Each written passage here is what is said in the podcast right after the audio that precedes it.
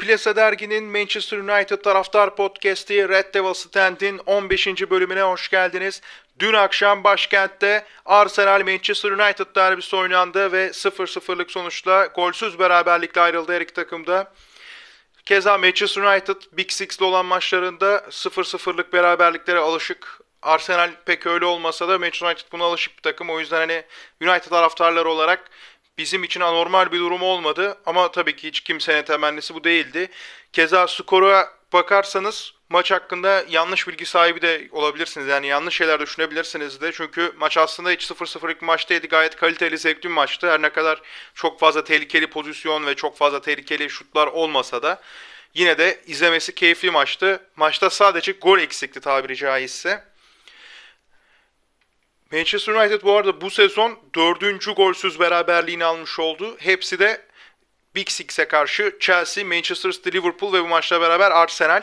Bu dört takımla takımla oynadığı maçta 0-0'lık beraber kaldı. Keza bu sezon Big Six'e karşı maçta kazanamadığı için Manchester United yani şampiyonluk sözde şampiyon tırnak içinde söylüyorum. Şampiyonluk yürüyüşünde çok ağır darbeler almaya devam ediyor. Yani zaten şampiyonluk için mücadele edeceğimiz düşüncesine kapılmak biraz hayalperestlikti yani. Bu benim için de geçerli aslında. Yani çok fazla belki Manchester United taraftarları olarak kapılmadık buna. Hani çok fazla inanmadık belki ama sonuçta herkesin içinde bir acaba sorusu oluşmuştu. Bu ele maçlar bizim işte o acaba sorularını gidermemize yardım oluyor. Hayır olamayız tabii ki şampiyon yani bu oyunda bu teknik direktörle diye düşünüyorum. Puan tablosuna da bakacağız. Ee, sıradaki maçlara bakacağız ama önce Arsenal Manchester United maçının 11'lerine sonrasında da maçta oynanan olan olaylara bakalım. Bu ve bu maçta çok fazla aslında konuşulacak şey var. Biraz uzun bir bölüm olabilir şimdiden söyleyeyim. 11'lerle başlayalım hemen. Arsenal'de United'da 4-2-3 ile başladı. Arsenal'in 11'inde kalede Leno vardı. Defans Cedric Suarez, David Luiz, Rob Holding ve Bayer'in orta saha ikilisi Xhaka ve Partey, kanatlar Martinelli ve Nicolas Pepe, forvet arkası Simitrov, ileri uçta Alexander Lacazette ile başladı Arsenal. Arteta'nın 11'i bu şekildeydi. United'da kalede David De Gea, defans Luke Shaw, Maguire, Lindelöf ve Aaron Wan-Bissaka, orta saha ikilisi Fred ve McTominay, kanatlar Pogba ve Rashford, forvet arkası Bruno Fernandes, ileri uçta Edinson Cavani, Soskayer'in 11'i de bu şekildeydi Emirates'te. Arsenal'de önemli eksikler vardı aslında. Yani e, Aubameyang vardı. Darsu yani eksik olarak vardı. Eksik olarak Aubameyang, Tierney, Ceballos ve Pablo Mari yani 4 tane önemli eksik var Arsenal'de. Bizim cephemizde eksik yok. Yani her zaman 11'de ve yedeklerde bulundurduğumuz oyuncular vardı. Baye'nin geçen hafta yani geçen hafta dediğim hafta içi bir sakatlığı vardı. O yüzden e, yedeklerde de yoktu Bayi ama yedeklere döndü bu maçla beraber. Yani tam kadroyduk. Bizim açımızdan bir sıkıntı yoktu. Ama Arsenal'i bu şekilde yakalamışken aslında puan almak ya da puanlar almak çok kritik ve önemli olabilirdi bizim için. Keza Arsenal'de her ne kadar puan tablosunda bize yakın olmasa da e, üst sıralarda olmasa da şu anda formda olan bir takım. Deplasmanda bu takımdan 3 puan almak bizim için kritik olurdu. Onun dışında hemen 11 ile başlayalım. E, defansta yine bildiğimiz e, kurguyla çıktık. Luke Shaw, Van Bissaka vardı beklerde. Maguire ve Lindelöf de ortada stoper ikilisiydi. Kalede David De Gea. Yani Luke Shaw hakkında aslında söyleyeceğim çok şey var ama olaylar maçtaki önemli anlardan bahsedeceğim bazı kısmını ama şunu söyleyeyim genel anlamda yani Luke Shaw defansif olarak mantıken yani bu adam defansif özellikleri olduğu için Van Bissaka'da defansif olduğunu düşünürsek iki tane defansif bekle oynamak yanlış. Çünkü Manchester United'ın oyun kurgusu topa sahip olmak değil işin aslı. Rakip kaleye hızlı oyun kurup ya da kontra ataklarla rakip kaleye gidip set oyunlarıyla en kötü ihtimalle golü bulmak. Gol fırsatı yaratmak diyelim. Yani iki tane bekin varsa sen bu bahsettiğin organizasyonları yapamazsın. Hiçbir takım yapamaz. Rahatça yapamaz en azından. O yüzden en azından yani şu mantık yüzünden bile Van Bissaka iyi durumda olduğu için Luke Shaw'u kesersin. Luke Shaw yerine de Alex Telles'i koyarsın. Ha, burada bu formülde ne sıkıntı yaratır bu sefer? Alex Telles çok fazla ileri katkı veren bir oyuncu olduğu için olur da ileride kalırsa ya da defans uzakları yüzünden adam geçirirse Maguire karşılayacak Alex Telles'in kaçırdığı adamı. Maguire da yavaş bir oyuncu ya da doğrusu ağır bir oyuncu. Pepe gibi böyle hızlı oyunculara karşı o da sıkıntı yaratabilir. Bu formülde öyle bir sıkıntı çıkabilir. Fakat neden yine de Telles'i yani buna rağmen yine de neden Telles'i Luke Shaw'a tercih ederim? Çünkü bir kere atak olarak bize katkısı olacak yani o kesin. Geçen Sheffield maçında da gördük asisti yapan isim Alex Telles'ti ki onun önceki bir maçında da asist yapmıştı Alex Telles. İki tane asisti var Premier Lig'de. Yani bu adam zaten çok iyi orta kestiğini hem Galatasaray'daki döneminden biliyoruz. Hem Porto'da maçlarını izleyen varsa herkes biliyor zaten. Şampiyonlar Ligi'nden falan biliyoruz. Yani Alex Telles'in potansiyelinin ya da yeteneklerinin neler olduğunu, kapasitesini falan. Hani Luke Shaw'dan atak anlamında daha çok fazla katkısı olacağı kesin bir şey. Su götürmez bir gerçek. Fakat defansta da şöyle bir artısı var Lukşov'a göre. Lukşov ne kadar fiziksel olarak daha iyi olsa da Teles'ten Teles hızlı bir oyuncu olduğu için rakibini kaçırsa bile tekrardan geri dönebiliyor. Yani defansta boşluk bırakmıyor hiçbir şekilde ve ayrıyeten bana göre yani en azından Lukşov'a göre daha fazla azimli, hırslı ve istekli. Bu her zaman hani e, handikapı olan oyuncuyu öne çıkartan bir şeydir bence. Çünkü mücadele etmek için her şeyi yapar. Elinden gelen her şeyi yapar. Her ne kadar defansif anlamda e, yetenekleri yetenekli olmasa da sonuçta orada mücadele edip bir şekilde kademeye girip topları çelebilir, çıkartabilir. Ya da arkadaşlarına yardımcı olabilir ki bunu Sheffield maçında görmüştük. Alex Teres'in ikinci gol dışındaki şöyle birkaç pozisyonu vardı işte kafa topu çıkardığı, kademeye girdiği ya da arkadan gelip rakibine yetiştiği. Hani Shaw'a göre daha fazla katkısı olacağı kesin. Ki Shaw yüzünden bir maçta bir gol yiyecektik ama dediğim gibi onun önemli anlarda bahsedeyim. 11'e devam edersek Fred McTominay ikilisiyle başladık. Bu sezon Manchester United'ın en iyi orta saha ikilisi kesinlikle yani. Böyle bir ikili da bu sezon hiç yakalayamadık. Hani bu ikili kesin olmalı dediğimiz tek ikili McTominay ve Fred ikilisiydi. Ama McTominay'da da maç, maç içinde şöyle bir sıkıntı oldu. Anladığım kadarıyla maçtan önce gelen bir sıkıntısı vardı yani karın ağrısı vardı ve maç içinde bu karın sancıları ağrıları arttı anladığım kadarıyla. Hatta bir ara e, yedek kulübesine gelip hap falan istedi doktordan. Ama o da işe yaramadı anladığımız kadarıyla. Sonradan oyundan çıktı McTominay. İlk yarıda oyundan çıkmak zorunda kaldı. Bir tane zorunlu oyuncu değişikliği yaptık. Yine oyuncu değişikliğinin de dezavantajından önemli anlardan bahsettiğim sırada bahsedeceğim. Onun dışında Pogba, Rashford, Bruno Fernandes üçlüsü vardı hemen Cavani'nin arkasında. Yani burada da sıkıntı yok. Zaten Pogba'yı kanatta gibi oynatıp aslında ileride Bruno Fernandes'in partneri gibi e, yer aldığı ve daha farklı bir kanat oyuncusuna göre daha farklı rolü olduğu, daha farklı özelliklerini kullandığını görüyorduk. Hani buna alışmıştık zaten. Pogba da aslında bunları gerçekleştirdi ama McTominay'ın oyundan çıkması biraz planları bozdu. Onun dışında Edinson Cavani bu maçta illallah ettirdi. Yani tamam Edinson Cavani'den hiç kimse gelip takımın kahramanı olmasını beklemedi zaten ama yani Cavani'nin istediğimiz şeyleri de yapamaması artık biraz insanı sinir krizine soktu yani. En azından Manchester taraftarları kesinlikle girmiştir sinir krizine diye düşünüyorum. 11 hakkında söyleyeceklerim bunlar. Hemen maçının başlayalım. Maça iki yani maçın başına iki tane önemli unsur vardı bizim için. Eğer kapanan savunma varsa bizim karşımızda biz çok zorlanıyoruz yani. Eğer o kapanan savunma yaşabiliyorsak bireysel performanslardan yani bazı oyuncuların kendi bireysel yeteneklerini kullanıp uzaktan çektiği şutlar olabilir. Ya da e, kendisi Rashford olsun mesela Rashford'dan örnek verelim. Kendisi içeriye dribbling yapıp rakiplerini ekart edip tek başına bir gol atabilir tarzı hani ya da penaltılarla falan hani rakip savunmayı genelde bugüne kadar böyle açtık. O yüzden karşımızda rakip savunma olursa biz zorlanan bir takımız. Genelde de açamıyoruz ki Sheffield United'da kaybetme sebeplerimizden birisi buydu.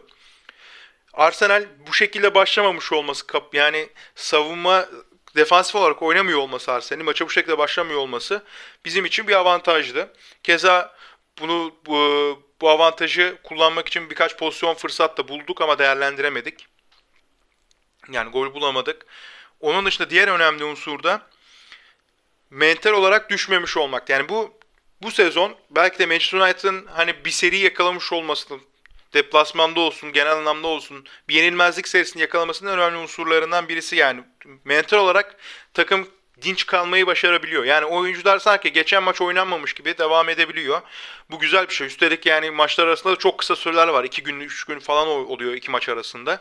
O yüzden oyuncuların bunu koruyabilmesi önemliydi. Çünkü önemli bir maça yani zor nispeten zor bir maça çıkıyoruz ve bu maçta eğer bir konsantrasyon kaybı olsaydı, bir performans düşüklüğü olsaydı skor anlamında bize dezavantaj yaratabilirdi bu. Ama dediğim gibi mental anlamda dinç bir şekilde başladı oyuncular. O yüzden sıkıntı yaşamadık. Yani e, Marcus Rashford'un bu arada 17. dakikada bir pozisyon var. Bundan bahsetmek istiyorum. Yani Marcus Rashford Wolverhampton maçıyla yani Wolverhampton maçı dahil bu o maça kadar gerçekten her anlamda katkı aldık. Asist, şut, pas atmalara, paslar atma, oyunu açma, yönlendirme oyunu yani yeri geldi generallik bile yaptığı oldu ileri hatta. Ama Rashford Wolverhampton maçından itibaren o kadar çok saçmalamaya başladı ki yani tamam Wolverhampton maçında ki Wolverhampton maçından sonraki bölümde de demiştim bunu dinlediyseniz biliyorsunuzdur.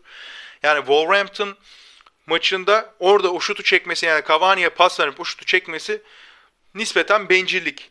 Ama yani zaten Rashford'un bizden beklediğimiz bu takımın kahramanlardan birisinin olması Bruno Fernandes'le beraber. E kahraman istiyorsan sorumluluk almasında göz yumacaksın. Rashford'un orada o sorumluluğu almasına gol olmasa da göz yumulması gerekiyordu. Çünkü artık maçın son dakikası ve bir tarafta Cavani bir tarafta kahraman olarak nitelendirdiğin insan var. Hangisi vursa vursun gol olmasa dahi şikayet edemezsin burada. Ve Rashford zor da olsa Cavani'nin açısına göre kendisi açısına zor da olsa orada şut çekti golü buldu. Gol olmasaydı eleştirir miydik? Eleştirirdik belki ama sonuçta Rashford'un haksız ya da suçlu olduğunu gösteren bir şey olmazdı bu.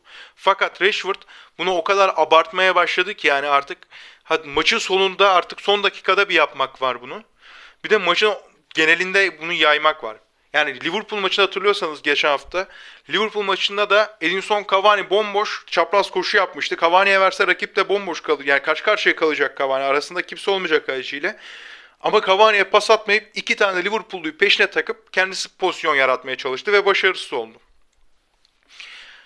Yani Rashford bunun benzerini Sheffield maçında da yaptı ve Arsenal maçında da yaptı. Arsenal maçında da Bruno Fernandes de yan yana e, hem solunda Parti var hem önünde David Luiz var.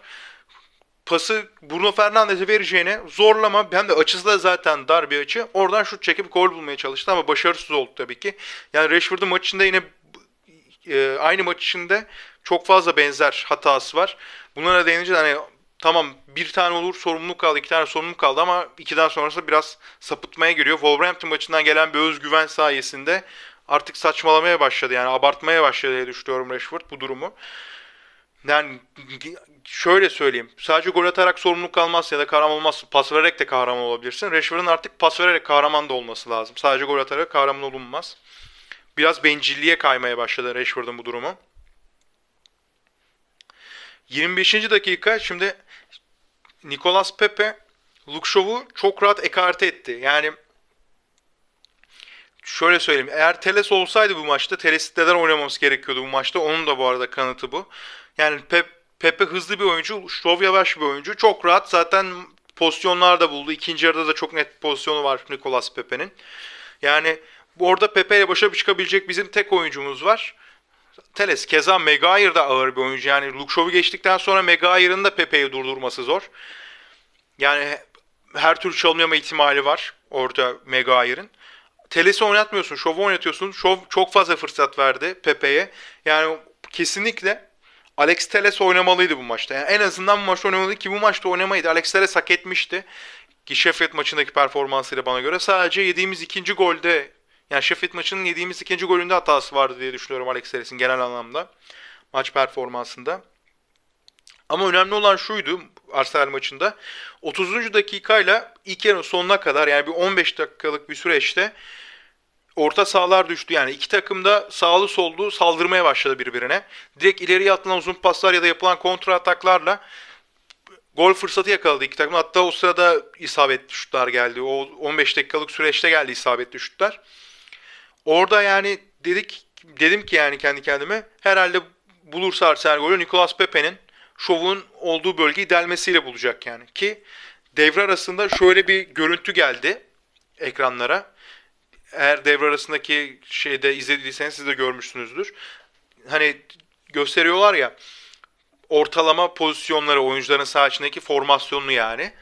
Nicolas Pepe genel anlamda hep Luke Shaw'unu oradan kullanmış yani. Onu görebiliyorsunuz.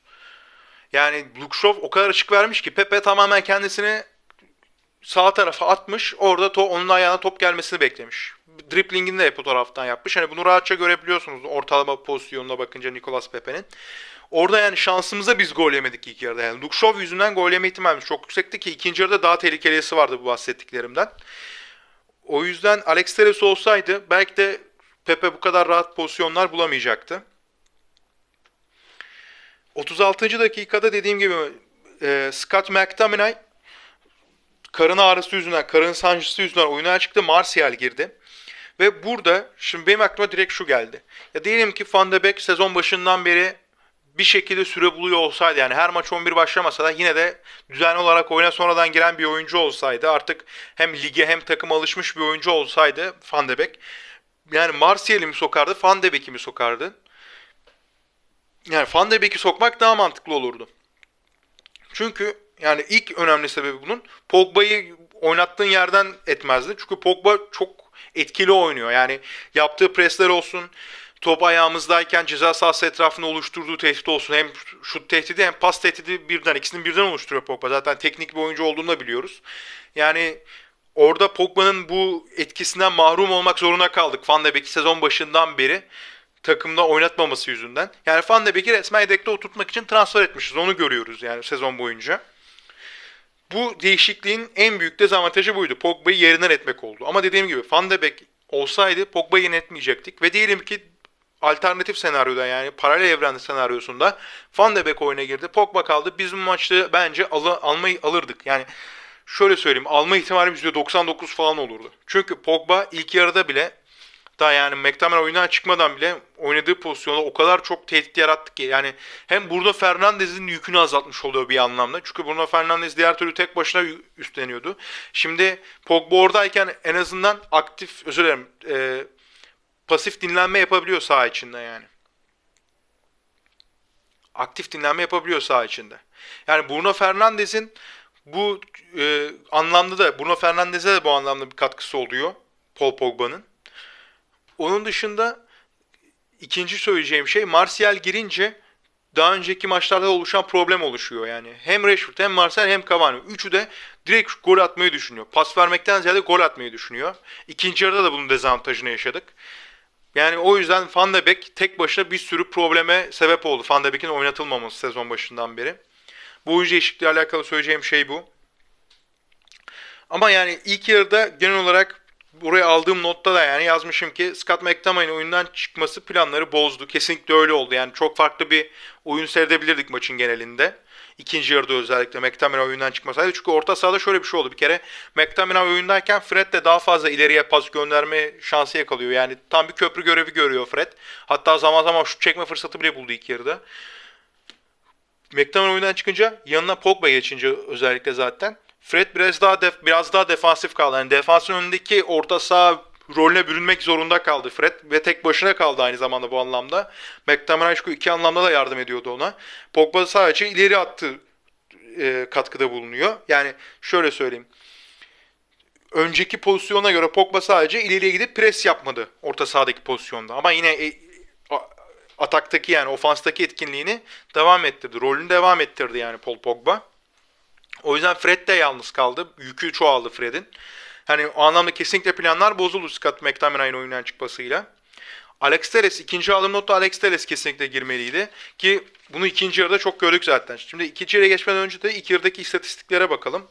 Toplu oynama %37 Arsenal, %63 Manchester United. Yani maça şey başladık dedim. Hani iki takım atak başladı falan dedim ama yani belli bir bölümden sonra Arsenal atak yapsa da pozisyon bulsa da genel anlamda top bizim ayağımızdaydı. Tamam Sheffield maçındaki gibi domine etmedik maçı tabii ki. Yani Arsenal arada çıktı, paslaşma, paslaştığı pozisyonlar falan da buldu.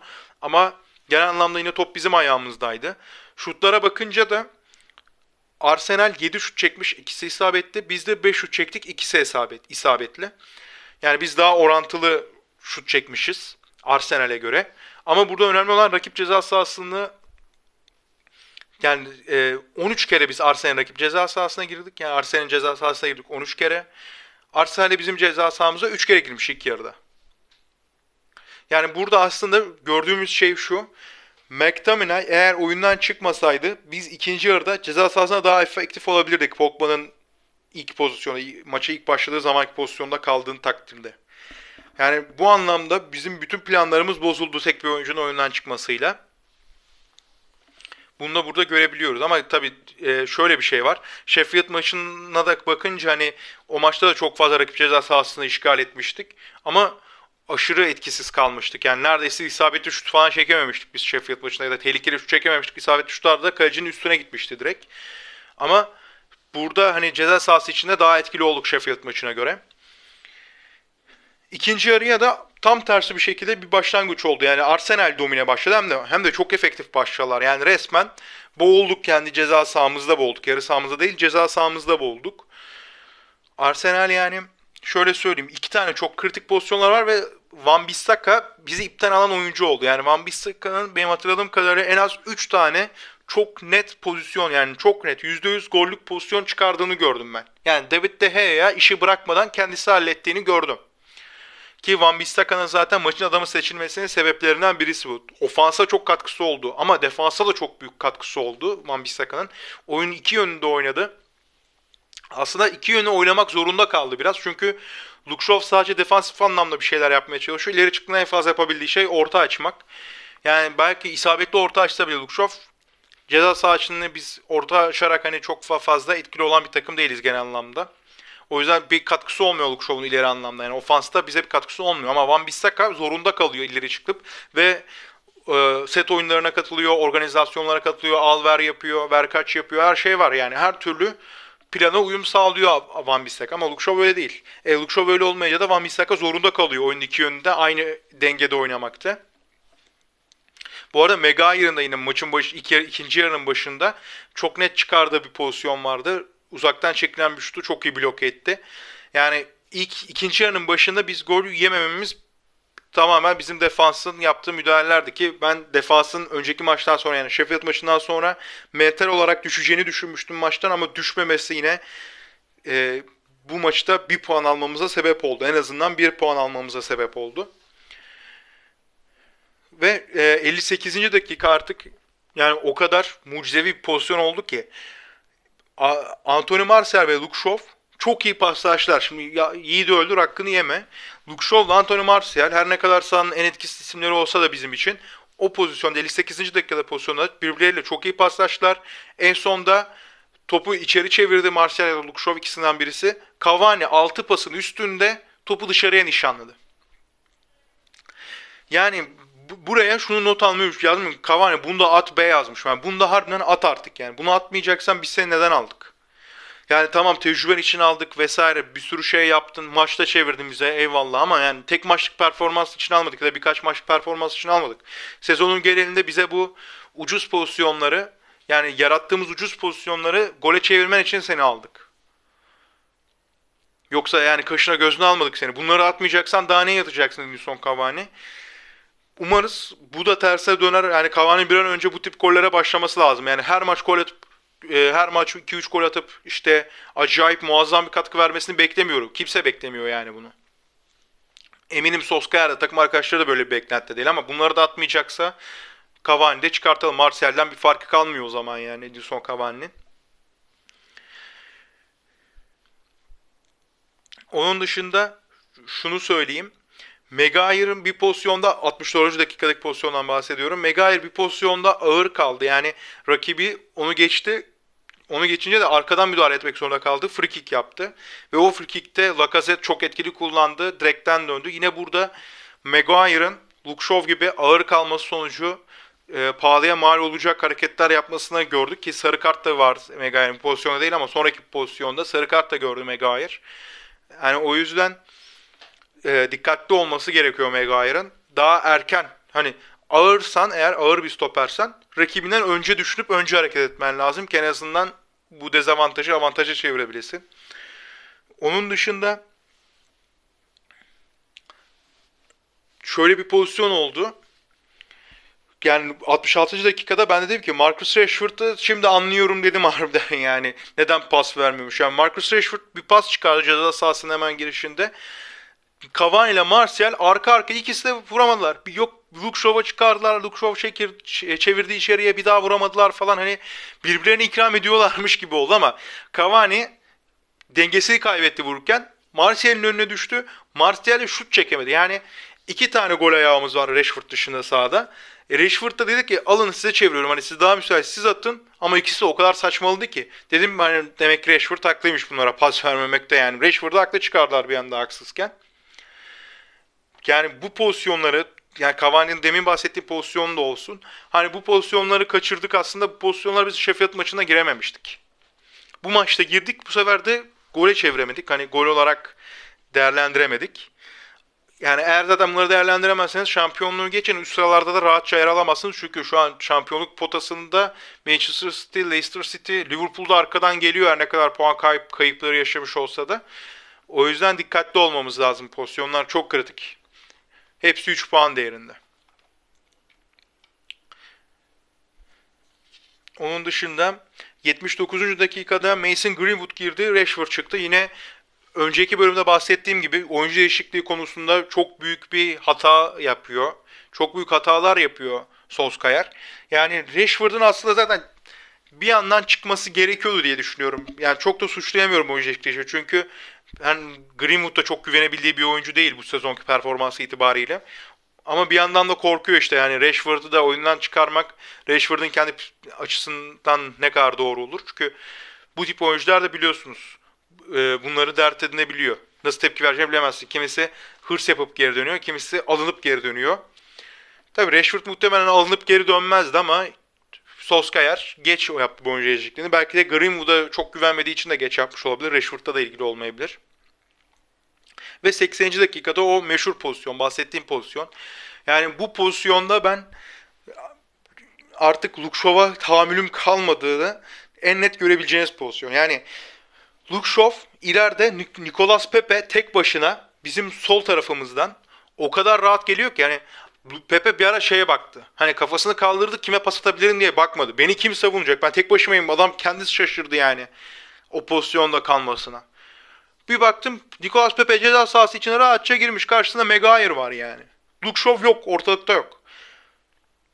Yani top Pepe'nin ayağına geldi. Gözümle Shaw'u arıyorum. Etrafta Shaw yok. Sonra pozisyonu tekrar izleyince bir baktım ki Shaw rakip sağ, rakip yarı sahadan bizim yarı sahaya daha yeni geliyor. Arada bir sürü mesafe var. Hani Pepe o kadar rahat ki topu tutup çeker, çalım atar, pas verir. Zaman zaman da çok çünkü Lukşov ağır bir oyuncu. Bir kere adam kaçırdı mı geriye de dönmüyor. Ama inatla tabii ki Lukşov'u oynatmaya devam ediyoruz. Bunun inadı nedir bilmiyorum. Belki benim göremediğim şeyler de olabilir ama genel anlamda dediğim gibi Alex Teles bu takıma daha fazla katkı vereceği kesin. Ben böyle düşünüyorum. Ve 88. dakikada artık maçın son pozisyonu. Van Bissaka çok güzel ortalı. Yani o kadar mükemmel oynadı zaten maç adamı seçildi Van Bissaka. Ve bu güzel oyunu bir de asiste süsleyecekti. Hem de güzel bir gol olacaktı gol olsaydı ama Cavani yine kaçırdı. 6 pas üzerinde yarım vole denedi e, Edinson Cavani. Vuruşu gerçekleştirdi ama yandan dışarıya gönderdi. Aslında çok da rahat değildi pozisyonda ama yine Cavani gibi bir oyuncunun, Cavani yeteneğindeki bir oyuncunun bunu gol yapması lazımdı. Cavani yine gol atamadı. Ve Van Bissaka'nın çevirdiği top karşılıksız kaldı. Asist değeri kazanamadı. Maçta 0-0 sona erdi. Sonrasında 3 dakikalık bir uzatma geldi ama 3 dakikalık uzatmada sakatlıklar olsun vesaire çok uzadı ve sonrasında bir şey olmadı. Maç 0-0 sona erdi. Yani Manchester United maçın ardından 18 maç üst üste deplasmanda yenilmemezlik serisini devam ettirdi. 18 maça çıkardı daha doğrusu bu seriyi. 5'i e, beraberlik bu seride. Geri kalanında galibiyet. Yani Old Trafford'da yakalamadığımız bu seriyi deplasmanda nasıl yakalayabiliyoruz bilmiyorum ama şu maçın özelinde şunu söyleyebilirim. Big Six'e karşı o bahsettiğim 0-0 biten maçlarda çok pasif oyun oynamıştık. Manchester City maçını saymıyorum aslında. Manchester City maçında City de çok pasif bir oyun oynamıştı. O maçtan United'ın yeni yükselişe geçtiği City'nin de tam düşüşe geçtiği artık. Tabanda olduğu maçtı çünkü. Ve kaybetmek istemiyordu daha önce kaybettiği için Old Trafford'da Guardiola. Hani o maçtaki oyun planları iki takım açısından da çok farklıydı. Fakat Chelsea maçı olsun, e, Liverpool maçı olsun Manchester United bu maçtaki kadar aktif olamadı o maçlar. Yani Liverpool maçında biraz daha aktiftik. Çünkü rakip takımda iki stoper yoktu. Hem Fabinho hem Henderson defansta oynuyordu. Biraz daha aktif, biraz daha rahattık. Gol bulma ihtimalimiz biraz daha yüksekti belki. Ama Arsenal maçı kadar da değildi. Arsenal maçında çok rahattık yani. Çok fazla pozisyon bulduk şimdi şöyle söyleyeyim size. Rakip ceza sahasının biz maç sonunda 22 kere toplamda 22 kere rakip ceza sahasını işgal etmişiz. Yani bu kadar çok rakip yarı sahaya girip golü bulamamak ve sadece 3 tane isabetli şut çekebilmek. Bu arada iki takım da toplamda 3 tane isabetli şut çekti.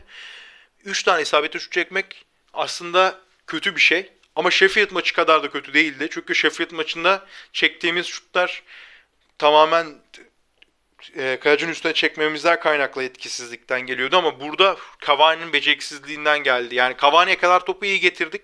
Sheffield maçında da zaten e, çarpa çurpa falan şutlar çektik ya da önümüze düşen topları vurduk falan böyle tam anlamıyla bir organizasyon oyunu yoktu.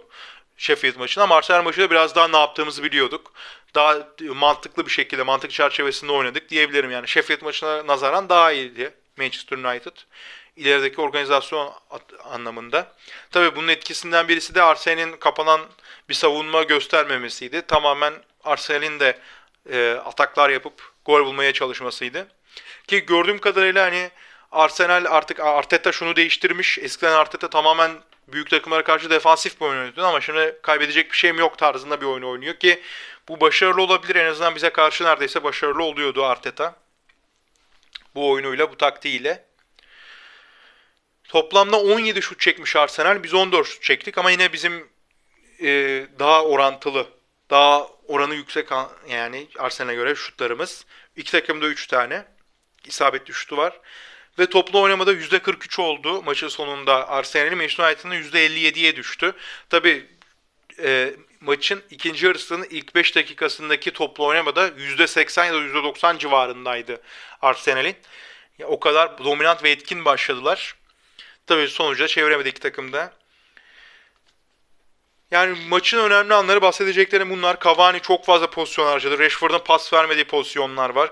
E tabi McTominay'in oyundan çıkıp Pogba'nın geriye gelmesi var. O anlamda da büyük etki kaybı yaşadık ileri uçta. Yani bazı şeyleri beceremedik. Dediğim gibi yani her maç illaki bir oyuncunun çıkıp mükemmel bir oyun oynaması lazım ki bu takım puan kaybetmesin. Van Bissaka da bugün o mükemmel oyunu oynamasaydı, Arsu dün yani Arsenal maçında o mükemmel oyunu oynamasaydı puan kaybı da e, yaşayabilirdik. Yani o bir puan da almayabilirdik. 1-0, 2-0 vesaire kaybedebilirdik bu maçı. Dediğim gibi bir puan da olsa, 3 puan da olsa mutlaka bir oyuncunun ekstra performansıyla bu puanları toplayabiliyoruz. Bizim zaten genel anlamda sezon bittiğinde kaybımız bu yüzden olacak. Söyleyeceklerim bu kadar maçın önemli anları hakkında. Şimdi fikstüre biraz bakalım. Bölümü bitirmeden önce. Bugün 31 Ocak Chelsea Burnley maçı var. Chelsea artık geliyor. Chelsea bizi ilgilen şu an ilgilendirmese bile tam anlamıyla Chelsea bizi ilgilendirecek bir takım gibi gözüküyor. Yani bu şekilde gidersek eğer. Leicester City Leeds United maçı var. Günün en önemli maçlarından birisi bana göre. Çünkü hem yani maç özelinde zevkli maç olacak kesin, kaliteli maç olacak kesin ama Leicester City şu an bu maçı kazandığında üstümüze çıkacak. Puan tablosunda ve 3. sıraya gerilemiş olacağız. Birincilikten bir anda 3. kadar düşmüş olacağız yani. Bugün 5'te oynanacak 31 Ocak'ta. West Ham Liverpool maçı var. West Ham United Liverpool maçı yine bu maç bizi ilgilendiren bir maç. West Ham keza üst sıralara geldi. Hani West Ham kazansa 3'e inecek aramızdaki puan farkı. Liverpool kazansa da 1'e inecek. Her türlü bizi ilgilendiren önemli bir maç bu gün içinde. Brighton Tottenham maçı var yine. Tottenham'da şu an olmasa bile yakında bizi ilgilendirecek bir takım olacak gibi duruyor puan tablosunda eğer bu şekilde devam edersek. Bizim bir sonraki maçımızda 2 Şubat'ta Southampton'la. Southampton'a karşı sezon ilk yarısında biliyorsunuz 2-0 geriye düşüp sonradan maçı çevirmiştik. Yani so Cavani'nin de katkısı çok büyüktü bu maçta. Yani umarız yine böyle zorlandığımız maç olmaz. Rahatça kazandığımız maç olur ama her ne kadar Old Trafford'da olsa da böyle olacağını insan içi rahat etmiyor. Çünkü Old Trafford'da bu sezon kötü bir performans gösteriyoruz. Deplasmanlarda daha iyiyiz. Zaten 18 maçlık seriden de bu ortada. Umarız bu maçla beraber Old Trafford'daki kötü oyunumuzda sona ermiş olur. Southampton'ın tabii ne yapacağı çok belirli. McTominay'ın oynayıp oynamayacağı çok belirli. 2 Şubat'a yani 3 gün oldu 2-3 gün olduğu için şu anda o yüzden McTominay kesinlikle dönebilir de diyemiyorsun. Her ne kadar basit bir sakatlık olsa da. Umarız dönebilir ama.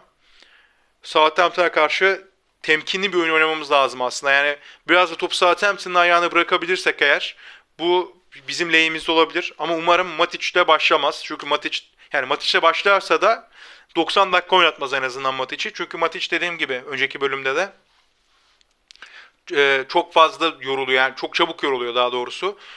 Maçın geneline performansını yansıtamıyor. Tabii Pogba'nın da eğer kanatta oynayabilirse daha fazla etkili olacağı kesin. Bizim işimize gelecek kesin. Ekstra şunu söyleyeyim Bruno Fernandes hakkında. Bruno Fernandes 2-3 maçtır böyle sanki tam oyununu yansıtamıyormuş gibi, tam eski Bruno Fernandes'i görmüyormuşuz gibi ama bu, bu kadar olması da normal yani. Adam tam anlamıyla bir senedir, sezon olarak bahsetmiyorum harbiden takvim itibariyle tam anlamıyla bir senedir. Yani geldiği ilk günden beri Manchester United'da kazandığı her maçı o kazandırdı. Yani Manchester United değil Bruno Fernandes maç kazandı ya da kazandırdı. O yüzden şu anda Bruno Fernandes kariyerin en kötü oyununu oynasa bile kimse şikayetçi olamaz. Bu, bugün bulunduğumuz noktada olmamızın sebebi Bruno Fernandes. Çünkü yani Solskjaer hala kovulmadıysa, hala o koltuktaysa sebebi Bruno Fernandes açık bir şekilde. Ama umarız Southampton maçıyla beraber bu da son bulur. Yoksa Bruno Fernandes olmadan biz daha da düşeceğiz. Bu düşüş sona ermeyecek üçüncülükle öyle gözüküyor. 15. bölümden de bu kadar. Dinlediğiniz için teşekkür ederim. Umarım diğer bölümlerde de dinlersiniz. Bir dahaki bölümde görüşmek üzere. Hoşçakalın.